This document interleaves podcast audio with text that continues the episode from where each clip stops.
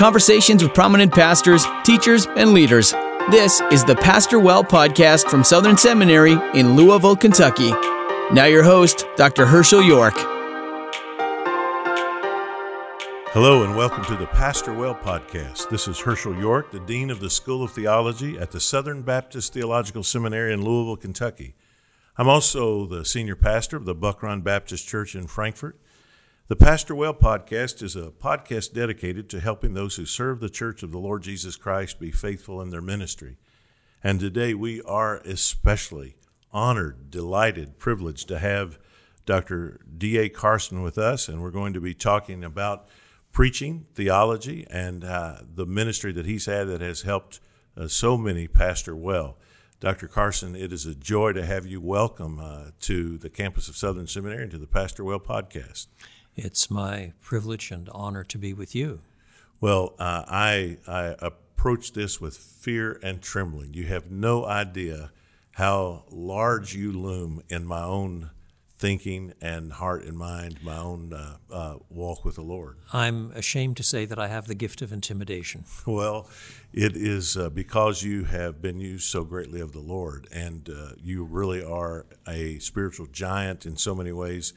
God has used you greatly. So I've I've got to tell you my I have two uh, D.A. Carson stories basically that I want to relate to you. The first one is uh, doesn't involve meeting you personally in any way, but uh, you your book. I, I, I bet you would be shocked to know which of your books I would put in the top five most formative books in my lifetime. Uh, of all the books that have influenced me, I doubt you would guess which one uh, of yours it would be. But it is, you ready for it? Exegetical Fallacies. Oh, my. Now, you wrote that late 80s, early 90s, somewhere yeah, there? a long time ago. Yeah, uh, excuse me, uh, late 70s, early 80s. Yes. I got the wrong decade there because I was uh, in my early 20s when I read it. I had grown up in uh, a uh, an independent Baptist background, and there we were very biblical. I mean, I, was taught the Bible. My dad was a pastor. A lot of the preaching that I heard in the circle that I grew up in was what I call uh, nifty lifty preaching. They, they, they would find a a line uh, that was sort of poetic, a, a turn of phrase, and lift it out of its context, and then use that line really as a window to, to pour in their own systematic theology. And that's what I had grown up with, and uh, it was it was often very true what was said, but it was not very textual.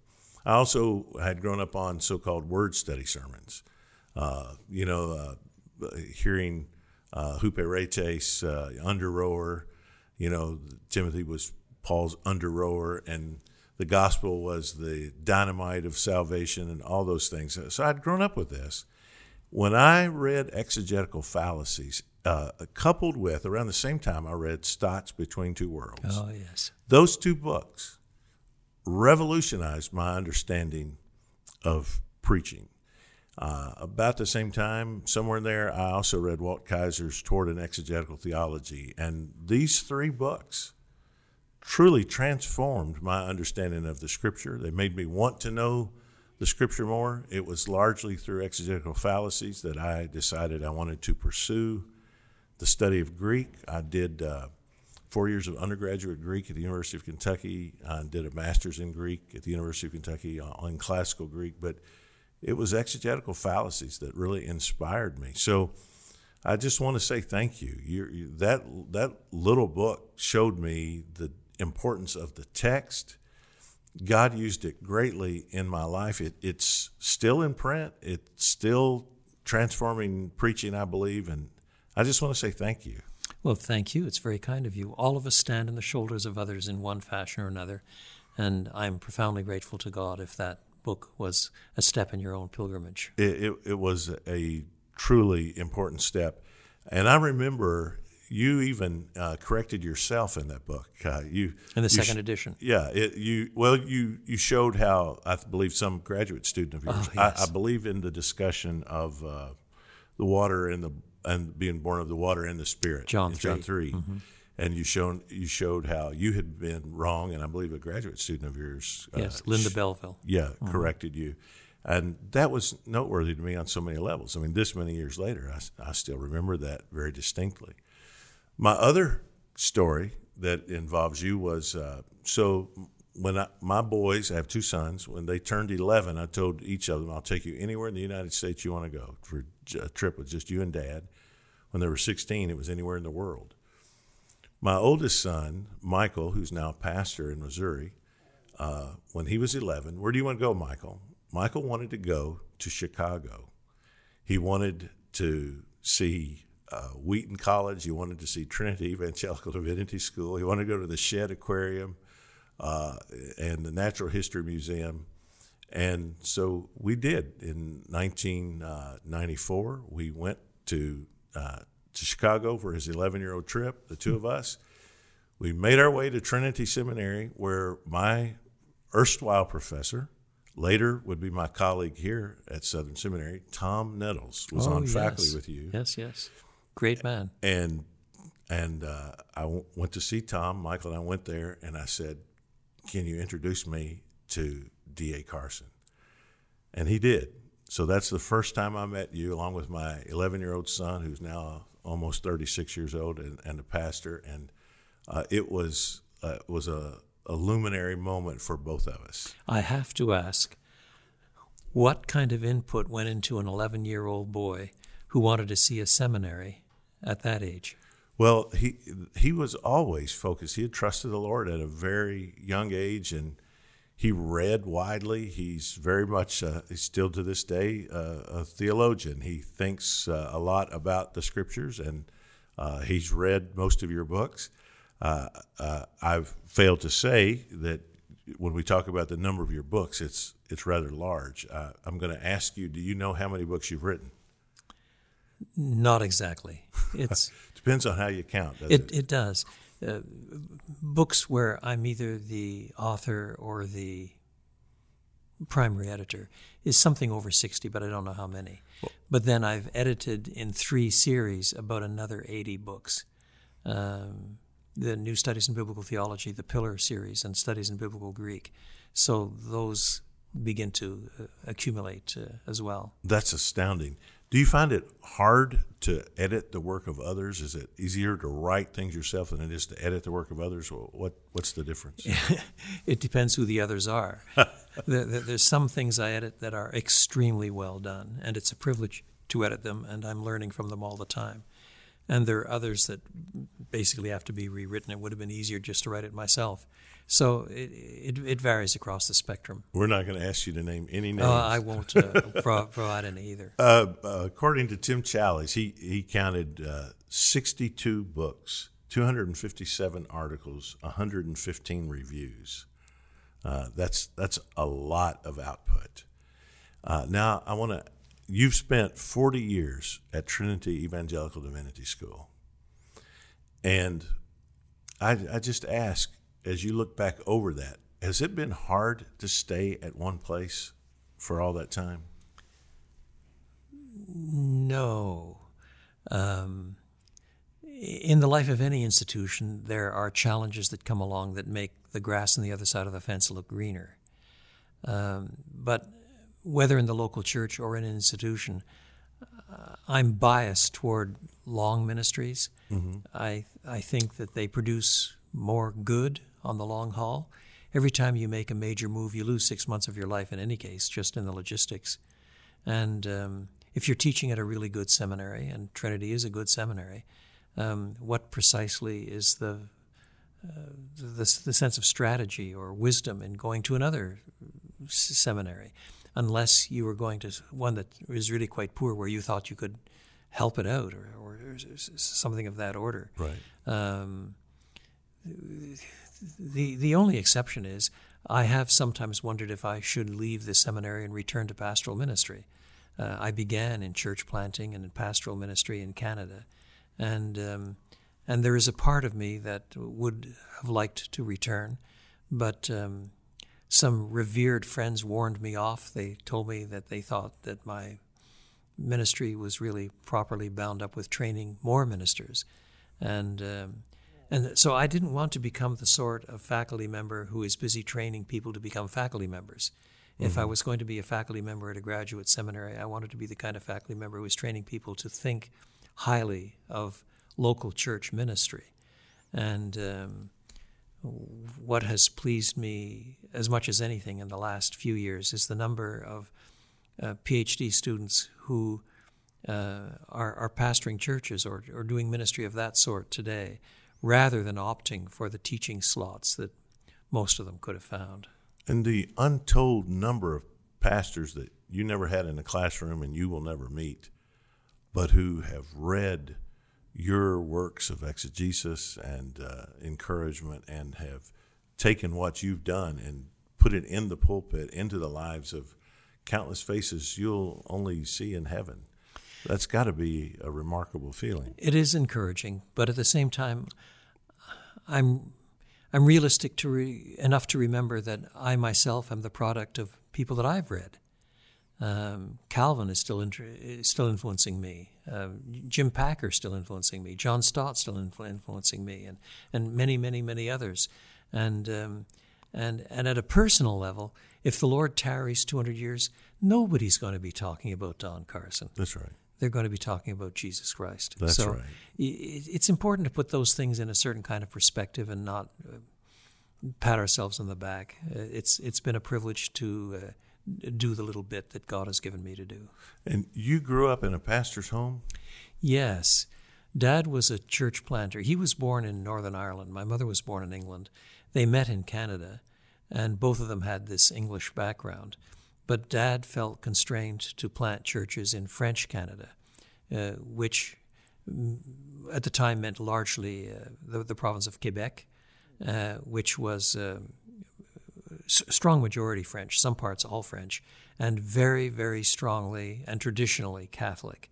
And uh, there had been uh, oh, 70 or 80 evangelical churches in a population of six or six and a half million, but they had died out because of liberalism. There weren't more than five or six really uh, Baptist churches and another half dozen Brethren churches. That was it when my dad and uh, another chap from Switzerland started going in in the in the 1930s and um, and in, in, in, late 30s and and uh, eventually dad got his theological training in Toronto and then took an English language church in uh, a part of Montreal Emmanuel Baptist Church in Verdun Verdun uh, with the understanding that he'd be there for 5 years while he was learning the language learning the French language. It was one of the few English churches. So he was pastoring an English church while learning the French language better and then he planted a church in Montreal um, in French after that. Really? Uh, and um, that was in the 40s. And um, I was born in 46. And in 48, then dad moved to another city and was working in another church, that one bilingual. So uh, all his life, he served small churches. The situation in French Canada was hard then. Baptist ministers alone, between 50 and 52, spent a total of eight years in jail. Um, and oh yeah, people wow. don't know that history. Um, no, I, I, was totally unaware. Yeah, for, for, for, disturbing the peace, the charges were, or inciting to riot, or whatever. Um, because of uh, the influence of Catholicism. Oh yes, at the time, it was medieval. Yeah. And um, my dad was a missionary in Brazil, and it was much the same thing yeah, there. Yeah, yeah. yeah. And uh, we kids were sometimes beaten up because we were maudits protestants, damn Protestants. Now, it's not like that today. Right. Um, Quebec in those days was so medieval in its outlook and its form of Catholicism that the average family had eight kids. And uh, a priest spoke of la revanche la crèche, la revanche du berceau, uh, the, the, the, revenge of the cradle, by which they meant yeah. we'll, we'll, we'll, overpopulate you and, uh, and gain back uh, control of Canada. Uh, it had the highest uh, birth rate and the lowest abortion rate in, of anywhere in North America. Today, Quebec is so secular, it's got the highest abortion rate and the lowest birth rate of any place in North America. So it's a different animal today from when I, I grew up. But, uh, but, but that was the shape of things. So all of his life, Dad never served a church with more than about 40 people. Uh, toward the end of his life, uh, a movement of God really came through. And um, he, he would sometimes speak to 50, 60, 70, 80 people. But that, that was it. He, he was not a conference speaker. He was he was not a writer. Um, all of his ministry was faithfulness in small contexts where there was a lot of opposition. You you grew up hearing his preaching primarily. Yes. And you came to know Christ at what age? Oh, that's a good question that is hard to answer. I understand. It was either when I was anxious to hear your answer. Yeah, it was either when I was eight, almost nine, at a, a Baptist conference in Muskoka in Ontario. There was a preacher by the name of Sam Michalowski who uh, who set out the gospel, and uh, even though I was very young, convinced me I was a sinner and needed forgiveness and. And I knelt down by my bed and, and asked Christ into my life. And it might well be that that's when I was converted but it's it's also possible that I was being socialized into the faith of my parents without uh-huh. being genuinely converted. So I don't know if it was then or in the second year at university at McGill University when I was studying chemistry that I was converted. Um, so I have a mental checklist of things to ask God, and one of them is uh, when at, did you save me? At what point did regeneration occur? That's right. Yeah. And if, if I ask him more generically, when did you save me? He will probably smile and say, from before the foundation of the world, my son. Well, that is uh, a good answer. Uh, so, did was it your father's preaching that shaped you? Uh, were you listening to other preachers? Not really. Until I left home at uh, 16 to go to university and uh, so then it was other preachers, but um, but up to that point, the only preacher I heard in English and French was my dad. Dad was um, was a textual expositor who stayed rigorously close to the biblical text, um, an inerrantist, conservative, but he was not a a systemic thinker. He, mm-hmm. he, he was not a systematician. Um, he, he would sometimes be persuaded by what he read about some new movement coming through, but he was so textually picky that he would self correct. He, he, he would self correct not because he had access to really excellent educational things in Quebec, but because he just kept reading his Bible.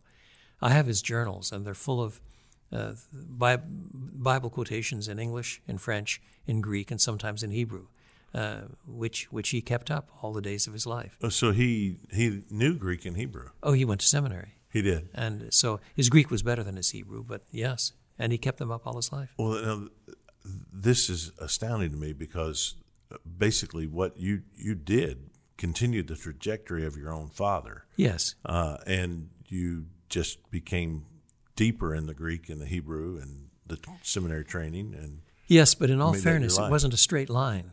Um, uh, when I went to university, I studied chemistry and mathematics and almost studied English instead, but I was, stayed on the chemistry side. And I intended to do a PhD in organic synthesis. Uh, I had hoped to go to Cornell, believe it or not. And, um, and then through a number of things, the Lord called me to the ministry instead.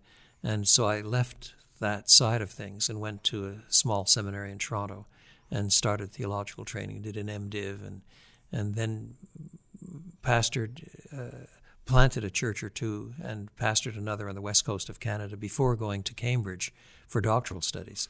So it wasn't that I had wanted to be like Dad all right, my life. Understand? I I was virtually finished four years away from home in a science degree before the Lord began shoveling me toward toward pastoral ministry. But how precious that the seeds that were planted there. Oh, that's or, true. Or what what uh, bore fruit later in life. That was in a in a sense my story too. I, I, it wasn't a straight line, but my dad's influence on my life is massive, and just the faithful preaching of the word and pointing me to Christ, giving me a love for the scriptures above all else. That, that's the thing that I've carried with me yes. through life that I really got from my dad. And also, in all fairness, my father's prayer life was remarkable. I can't remember a day when he didn't spend at least 45 minutes kneeling before his office chair uh, praying. Um, he, he, he was an old fashioned intercessor. And, um, and in all fairness, uh, I, I don't want to put it all on my dad. My, my mom, who's to say these things, but my mom went, was, was a nurse, but she also went to seminary. And, and she was probably a better student than dad was. And um, Dad exemplified things in public, but Mom was a very wise head in private. Um, I can remember many, many times talking things over with her when I was a, kid or a teenager. Um, So it was the two of them together. Yeah. Um, The lines are falling to you in pleasant That's places. correct. What a, what a blessing. Well, uh, how did you develop your view of what preaching is? Like you, you, you would you would say that you believe expository preaching is is the correct form of preaching? yes. Do you have a definition of expository preaching? Yes, but it's a bit sophisticated. Okay, I'm, the- the- because this mine is- exactly the opposite. It's very very simple. Well, um, the simple form is it's unpacking what's actually there in the text. S- simple as that. That's expository preaching. But it, that is indifferentiable from faithful textual preaching or from even faithful topical preaching. Um, so uh, e- eventually, I, I want to say some other things about it. It's, it's the kind of verbal um, exposition of what is there in the Word of God in such a way that, and then I fill in a number of things.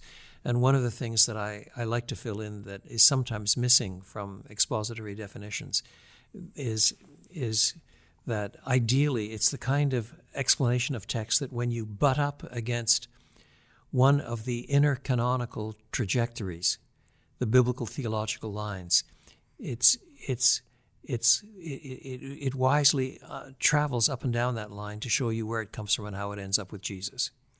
So, temple, covenant, priesthood, kingdom, about 20, 25 of the biggies, 70 or so smaller ones.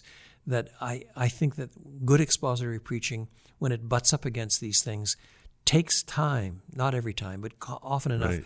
to, to draw the canonical tendons, the, the ligaments, to show how the biblical storyline hangs together.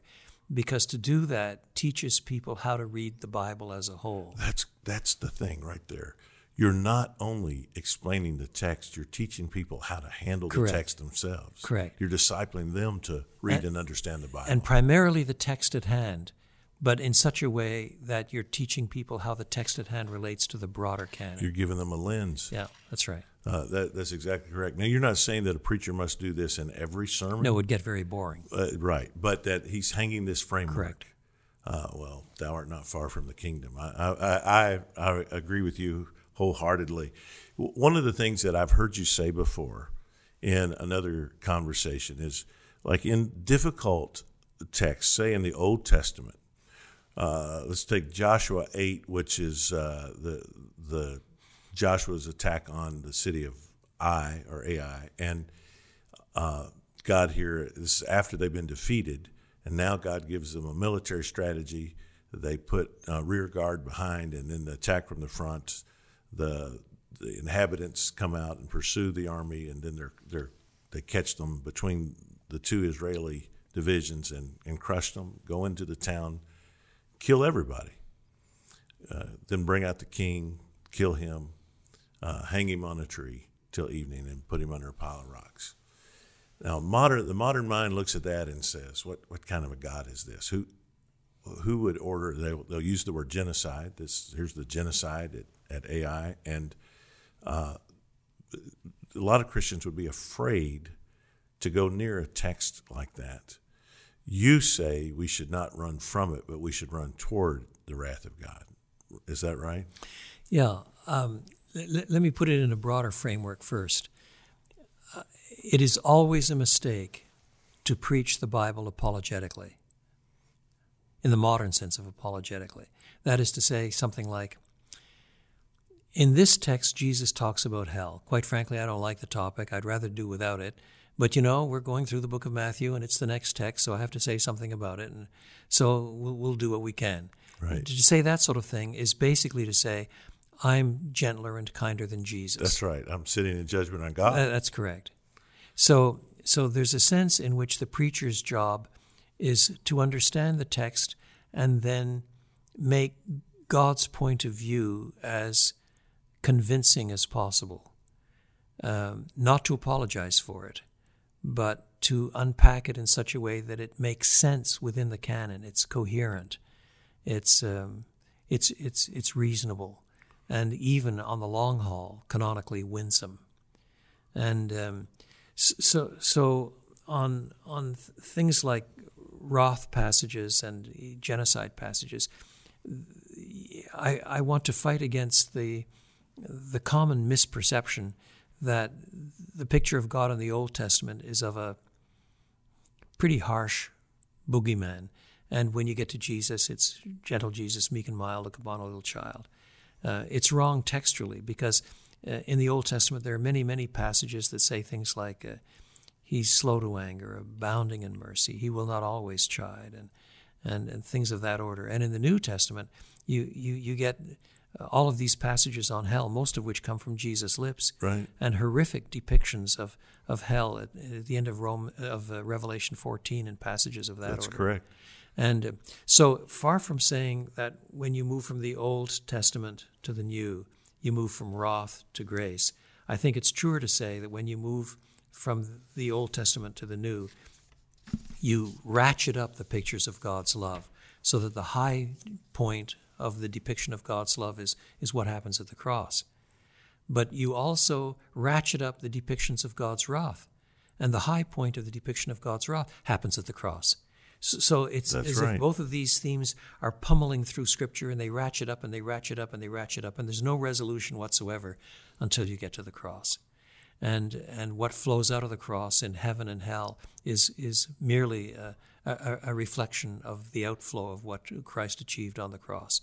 And um, so uh, you, you don't want to sound condemnatory or, or angry when you deal with a, a passage like Joshua 8, but you've got to put it within the canonical sweep and, and, and bring the congregation to Jesus. That's right. Nor do you want to feel like uh, sound like you're sitting in judgment on God. Is That's it, right. And isn't it true that uh, I think the modern mind is much more preoccupied with the mode of death than we are with what happens after death. That's true.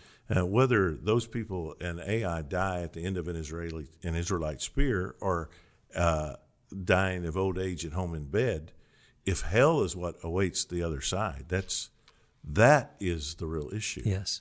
and that's Canonically, that's right. that's that's correct. And so we we point to what God does with His Son. If you have a problem with Joshua eight, you're going to have a real problem with Yeah. what God does with Jesus when He takes him outside the city wall. And it has a bearing on how we see, uh, how we help people. It has a bearing on, oh, uh, uh, Christians have always been at the forefront of, of let's say, medical help in, in Africa or digging wells in the Sahel Right. and so on. Um, uh, I, I remember reading uh, a learned atheist who said that uh, Africa would be in a far, far, far worse state that the uh, if it had not been for the uh, Christian missionaries who, who who built most of the hospitals in the first place and still in many cases staff them. Uh, one Ebola expert said um, that Ebola would have uh, escaped the bounds uh, that, that that constrained it were it not for medical missionaries and, and things of that order. We, we it is right that we should remember those things, but on the other hand, it is also um, easy to talk about bringing bread to the hungry and clean water to those who don't have it and and and uh, medicine to those who need it and so on. It's it's right that we should do those things, but if you do those things and do not warn people of the wrath to come and present the good news of Jesus, uh, I like what John Piper says. It's because you don't love them very much. Right. Th- th- That is, you love them enough to help them for, for a few decades here in, in time, but you don't love them enough to care for them for all eternity. That's right. And um, and and that's that's really sad. What- Adrian Rogers used to say, "You're just making the earth a better place to go to hell from." Yeah, that's right. That's exactly right. You know, you've helped uh, in pastors and others in so many ways, but one thing you you were instrumental in the creation of the Gospel Coalition, Yes. which is, I think, a, a, certainly a major force in evangelicalism. Uh, now, is it true that you and Tim Keller came up with this idea? Where did it come from? It began in a walk in Manhattan in 2002. I love I love stories like this Um, yeah. that we take to the moment and the place, and Well, t- an idea begins. Tim, Tim and I had not met until fairly late. Uh, we'd worked together on a couple of projects. The the book Worship by the Book, for example, I'd conscripted him, but we hadn't met face to face. We first met at an EMA conference, Evangelical Ministers Assembly in London, and we were both on the speaking docket, and we clicked. You know, some people do and sort of sit around and sort out all the world's problems and look around for another world, and, and uh, it was that kind of friendship. So um, I was in Princeton doing something or other and took the train into New York City, And both of us had been thinking independently uh, about the um, the desirability of having a central institution or organ or the like that encapsulated the best of confessional, uh, broadly reformed, biblically based Christianity. And there had been other attempts to do that sort of thing. Um, ACE, the Alliance of Confessing Evangelicals, had tried, Right. um, but for various reasons, it, it didn't work out too well. And um, uh, um, which is not a criticism of the, the, the men at the time. It was partly the time, partly the place. But we we we weren't convinced it was doable, and we weren't sure it needed to be done. But we thought it should be explored. So we began by talking to our friends in our various circles and saying, saying who should be invited to a consideration of these things. And um, we looked for senior pastors. We wanted pastors, not not scholars, because they ask a different set of questions. So pastor scholars fine, but they had to be pastors. Uh, number two, they had to be expositors. Number two, three, they had to be broadly re- reformed. Uh, number four, they had to be committed to evangelism with something of a track record in that regard. I don't mean a track record necessarily in terms of numbers, but in terms of being committed to under Right. unpacking what the what the gospel really is. Uh, number five, they had to be from different parts of the country and different denominations. And number six, they had to be from different races. It couldn't be just a white man's club. So those are the criteria that we had to begin with.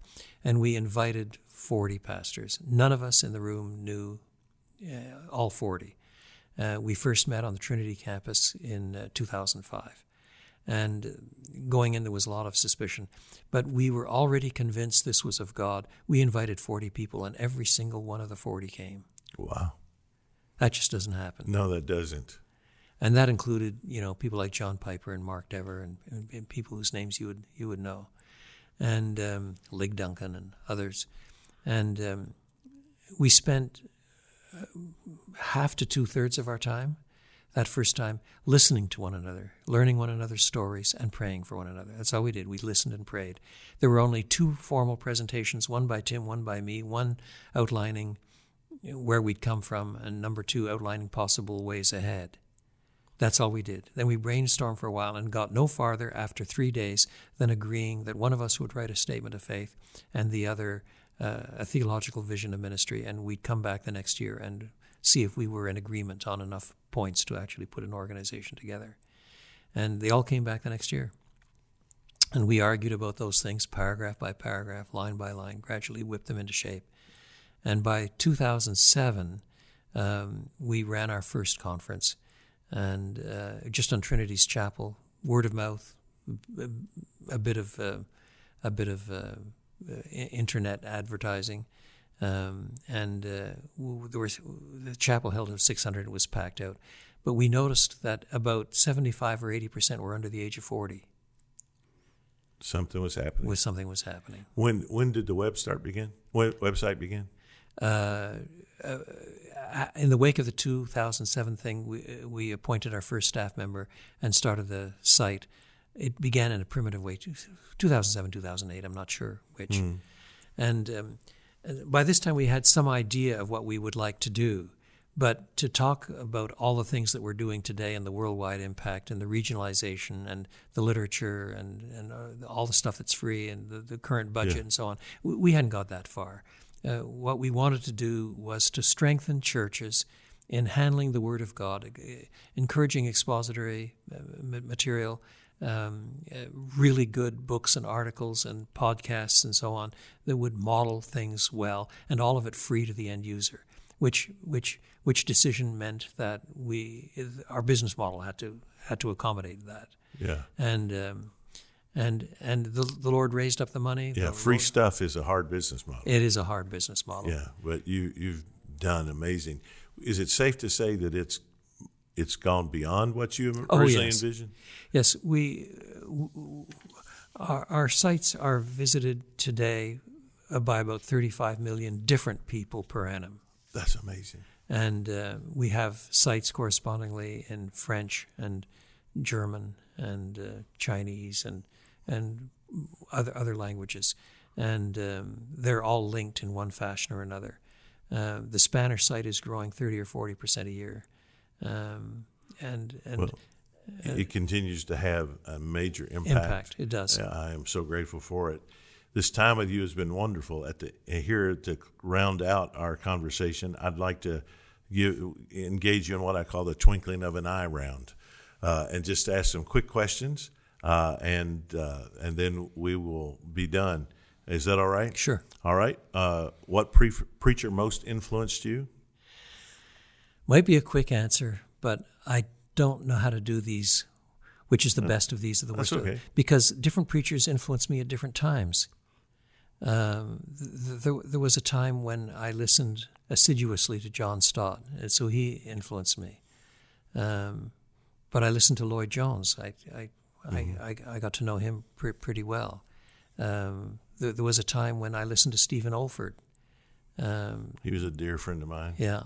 Did you ever listen to Barnhouse much? Uh, no, recordings, but I didn't really know him. Oh. Uh, but Stephen Olford actually preached at the seminary uh, that I studied at uh, f- f- on my graduation, um, and and I, I I quickly became exposed to a lot of preachers, and I've I've come to the conclusion that if you listen to one preacher for fifty or sixty sermons, you become a bad clone. You, you listen to two preachers, 25 sermons each, and you become confused. You, listen to 50 preachers, five or 10 sermons each, and you learn different good things from all of them and Right. become your own voice. I believe so too. So I, I, I'm not simply in the footsteps of one person. It's just not the way I think. I, I, I understand. I appreciate that. What's what's your favorite work of fiction? You read any fiction? I read quite a lot of fiction. Do you have a, a favorite? No, I, I What is what is something you've read Yeah. recently or something you like? Fiction. Uh, some some historical fiction, things that are grounded, eh, things that are e- either history or something, an historical novel that is not too far from the truth. Gotcha. In in in World War II, there's certain periods of history that interest me. Um, I read some whodunits, but I also read um, some Shakespeare. Um, uh, I like poetry. I You have a favorite poet or a favorite category of poet? Poetry? Period. There's some poetry I just don't like. I, I can only take blank verse in small doses, and then by real masters like Robert Frost. Um, uh, for, for, for the 1800s, Elizabeth Barrett Browning is superb. Uh, her her poem Cowper's Grave is is, is outstanding, and um, and uh, her, her her her her poem on her poems uh, her love poems on on the Portuguese uh, Songs are are simply Portuguese, right. brilliant. I, I agree. Uh, do you write with music playing or in silence? Silence. Do you do you watch much? Do you watch Netflix, Amazon Prime, anything like streaming video? We don't have Netflix. I've watched maybe one thing on Amazon Prime. I have it, but I, I don't, I don't use it. No, I, I, was curious about that. I was just seeing how much you would uh, use technology and like personal viewing habits. No, the technology I use is bound up with Gospel Coalition work, or Gotcha. it's bound up with Greek Testament work. I use Nota Bene, and I helped to develop GRAMCORD, and so, so the Mac version of it, uh, Accordance, co- comes out of that. So it's it's not that I'm technologically I understand. completely clueless, but on the other hand, um, You're very focused. I'm I'm more focused. Yeah, and, yeah, and I, I see. I, I don't like to be entertained. do you do you go? Do you have a favorite vacation spot? Uh, several. Uh, my wife and I have six or seven times gone to the Lake District in England and walked, uh, hill walking in the Lake District. Uh, we we love the geography. We love the walking. Uh, so we've done other things, but for our 40th anniversary, I, the, the notion of taking a cruise in the Caribbean turns both of us off. We don't like the heat and just stuck on a boat uh, that doesn't turn us on at all. But uh, for our 40th anniversary, um, four or five years ago, we we uh, we took an Alaska cruise, and uh, with pauses to see bear and whales and and uh, wildlife and the, the, the flowers of Australia, of, of, of Alaska, and, and so and, on. And you've been married how many years now? Uh, I, we were married in '75, so this is our our 44th 44. coming up. Do, do do you discuss your sermons with your wife after you preach them? Rarely. No. Um, if if she doesn't like something, she'll tell me. Uh-huh. Uh, um, no. Is she gentle or is she is, is she straight to the point? She's straight to the point. Uh-huh. Temperamentally, she, she, she she what you see is what you get. Uh-huh. Which I'd just as soon have in any case. I understand. Um, what would you advise your 20 year old self? Grow up. well, I think you've done. I think you've succeeded in that. I think your 20 year old self has listened to you. I can't thank you enough for what you've meant to me personally, for what you've meant to a generation of Christians and seminary students and professors and preachers. God has richly blessed us with you. I'm grateful for your life and ministry, Dr. Carson, and thank you for being with me here today on Pastor Well. Thank you, Dr. York. I'm profoundly grateful to you and your leadership. I want to thank you for tuning in to Pastor Well. You've made our first season very successful. Thank you for listening. Thank you for telling others about it. I hope you'll continue to share it. And uh, look forward to season two. We've got a lot of great guests coming up, and that'll be coming out in a few weeks. But in the meantime, if you would like to know more about studying at Southern Seminary, why don't you come to our preview day on October the 18th? You can find out more about it by going to sbts.edu forward slash preview. Register there. You can come, stay in the Legacy Center, meet professors, and tour the campus, sit in a classroom, see what God is doing here at Southern Seminary that will equip you to pastor well.